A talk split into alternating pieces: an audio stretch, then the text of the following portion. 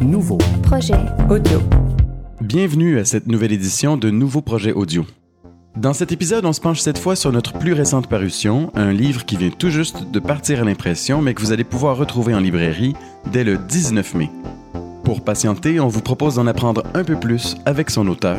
Jonathan Livernois, je suis professeur de littérature à l'Université McGill. Je suis également écrivain, essayiste. J'ai fait paraître quelques textes depuis euh, 2010.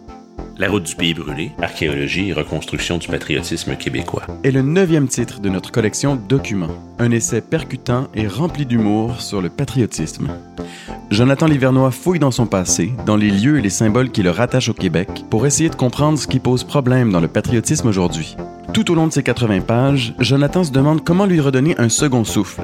Mais on le sait, le patriotisme n'a pas la cote ces temps-ci. Il est souvent mal assumé, perçu comme un sentiment suranné ou carrément associé au repli identitaire. Mais est-ce que le patriotisme ne pourrait pas devenir porteur d'un projet progressiste et nous permettre de renouer avec la fierté? Jonathan Livernois résume son livre en quelques mots.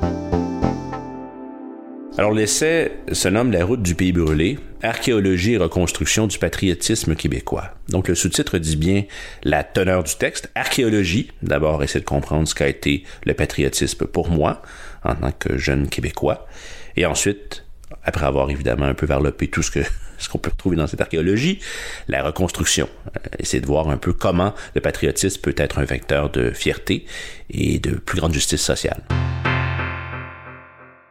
Le point de départ de ce livre, bon, évidemment, euh, un Bernard Landry qui réfléchit à la question du patriotisme, euh, évidemment, euh, des réflexions chez Fernand Dumont, mais également, bien sûr, l'amour d'un garçon de 10 ans pour la généalogie.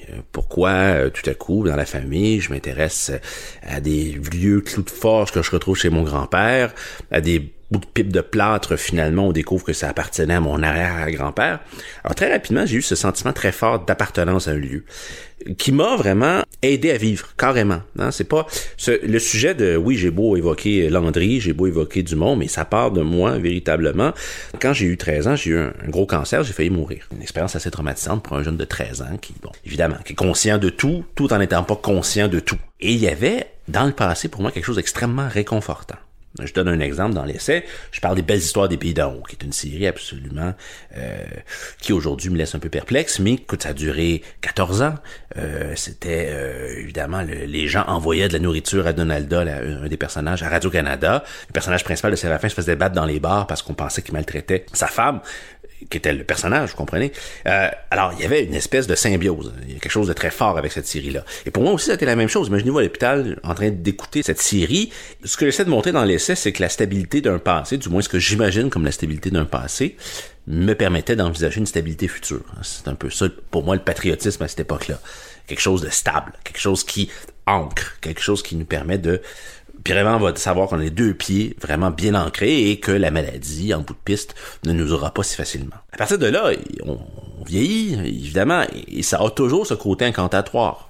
Bien sûr. Mais il vient un moment où si on veut de comprendre de quoi c'est fait. Et l'essai, au fond, est en deux temps. Il y a d'abord une volonté de détricoter, de voir euh, comment ce, sentiment-là a été construit, de quoi il est fait, sur quelles limites il repose.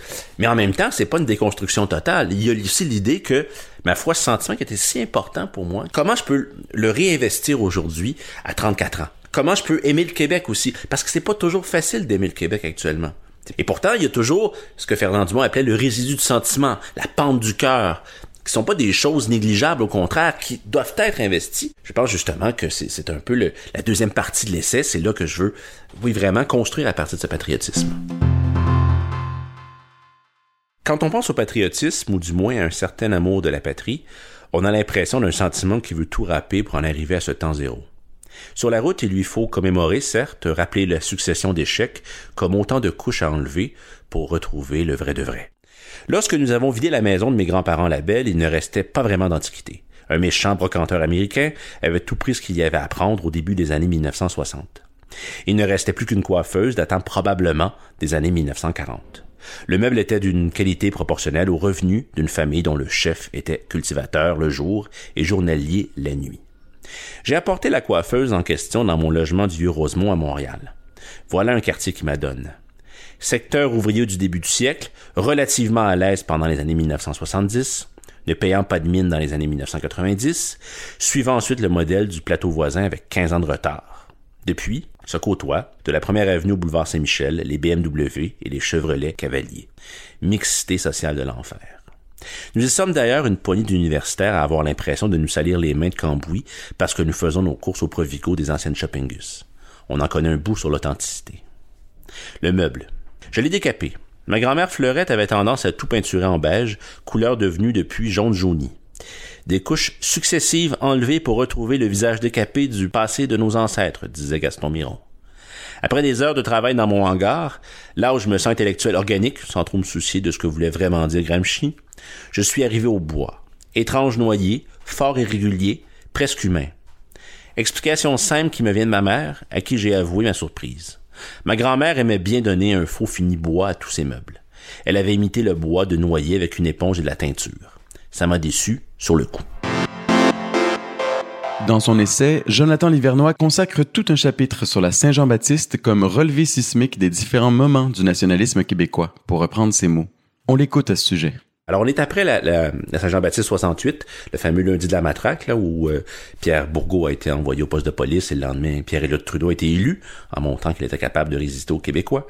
Euh, en 69, donc, on essaie de sauver un peu les meubles. Ce qu'on fait, ben, on, noie un peu le truc dans le kitsch, si tu veux. Il y a toutes sortes de, de commanditaires, euh, on voit des voitures, on voit toutes sortes de choses. Et on a eu la très bonne idée d'inviter deux grands cinéastes, Pierre Perrault et Bernard Gosselin, pour, justement, commenter le défilé. Mais les deux se mettent pendant vraiment 15 minutes à varloper tout ce qu'ils voient, à dénoncer tout ce qu'ils voient, le kitsch, tout ça. À telle enseigne qu'ils se font vraiment couper les sifflets en plein milieu par euh, des gens qui les tassent carrément, on les voit, on les tasse, et euh, il est remplacé par, ils sont remplacés par des journalistes. Alors au fond, Pierre Perrault, à un moment précis dans cette espèce de dénonciation des mythes québécois, a vraiment un amour du Québec, et, et c'est très touchant de l'entendre. A l'impression d'une certes d'une grande pauvreté, d'une hein, d'une pirouette de majorette qui n'a pas vraiment de sens, mais en même temps, il a l'impression qu'à partir de ça, il y aurait beaucoup à faire. C'est un très très très beau moment et je me suis servi de ça évidemment pour comprendre un peu ce que pourrait être le nationalisme actuellement.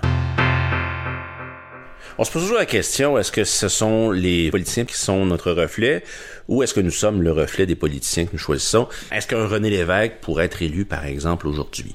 Fume la cigarette sans arrêt, euh, euh, mal habillé. Est-ce qu'on on, se permettrait ça aujourd'hui? La question se pose. Les grandes envolées lyriques, par exemple, la grande rhétorique utilisée dans certains discours.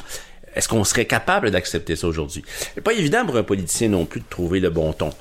Mais en même temps, il faut bien comprendre qu'effectivement, ces politiciens-là ne nous renvoient pas une image très forte de ce que peut être le Québec. On voit ce qu'a été le gouvernement libéral et même pensons au gouvernement de Pauline Marois qui se voulait donc euh, par cette espèce de succès d'année au souverainisme qu'a été la Charte des valeurs québécoises. Mais en même temps, qu'est-ce qu'on renvoie aux Québécois?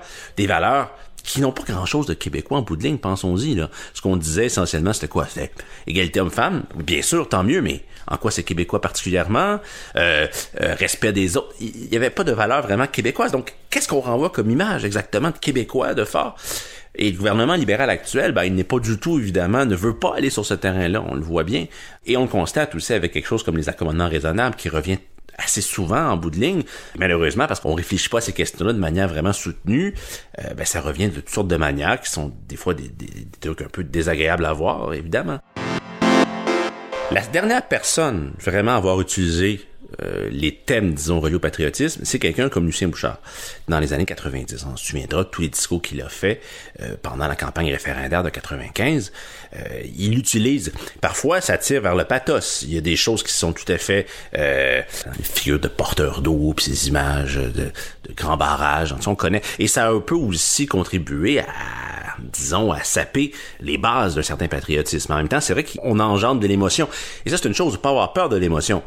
Pas avoir peur de cette émotion-là, de, ce, de, de cet amour du Québec, effectivement en finir avec un patriotisme archaïque, mais un, patriotisme de fierté de soi-même, de ce que le Québec peut être, de ce qu'il pourrait être, mais également d'être fier de ce que nous sommes. Évidemment, faut pas admirer les États-Unis pour tout ce qu'ils font, pour tout ce qu'ils sont, loin de là, mais il y a une fierté, un amour de la démocratie, même si il y a toutes sortes de perversions, de travestissements, mais à la base, il y a ça.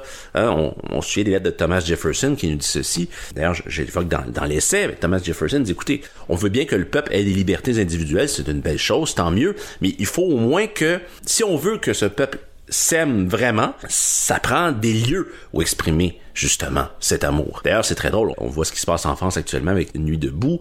On a vu ça au printemps 2012 créer des lieux, des nouveaux lieux, on peut pas être contre ça. Moi, je peux pas être contre ça. C'est là que ça doit bouger, changer, quand bien même il y aurait toutes sortes de débordements. Je considère que ces lieux sont déterminants. C'est pas aux quatre ans les gens vont aller voter, effectivement, et hein, on l'entendait beaucoup ça pendant le printemps 2012. Hein. Les rues, c'est pas là que ça se passe. Et pourtant, oui, c'est là que ça se passe, carrément. Alors, voyez, je pense que vecteur d'amour, de fierté, euh, je pense que ces éléments-là permettent de ramener le patriotisme pour ce qu'il peut être. Je crois qu'au Québec, on a beaucoup souffert de ce que je nomme dans l'essai la pensée des néo-canadiens français. Donc ceux qui considèrent que le passé canadien-français est une espèce de clé de voûte, une espèce d'incantation.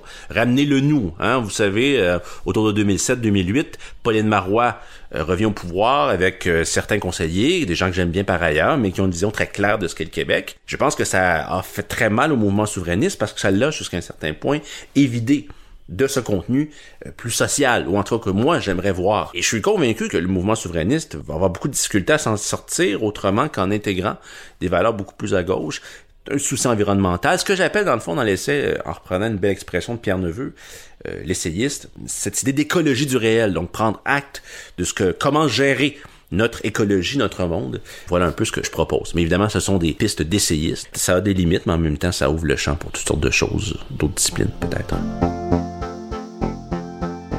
C'est ce qui met fin à cet épisode d'un nouveau projet audio. On vous rappelle que La route du pays brûlé, archéologie et reconstruction du patriotisme québécois paraîtra le 19 mai aux éditions Atelier 10.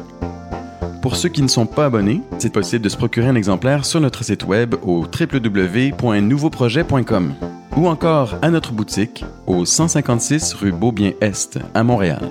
On vous donne rendez-vous le premier du mois prochain pour un autre épisode de Nouveaux projets audio. En attendant, rendez-vous sur iTunes pour vous abonner gratuitement à notre balado, noter les épisodes et nous laisser vos commentaires.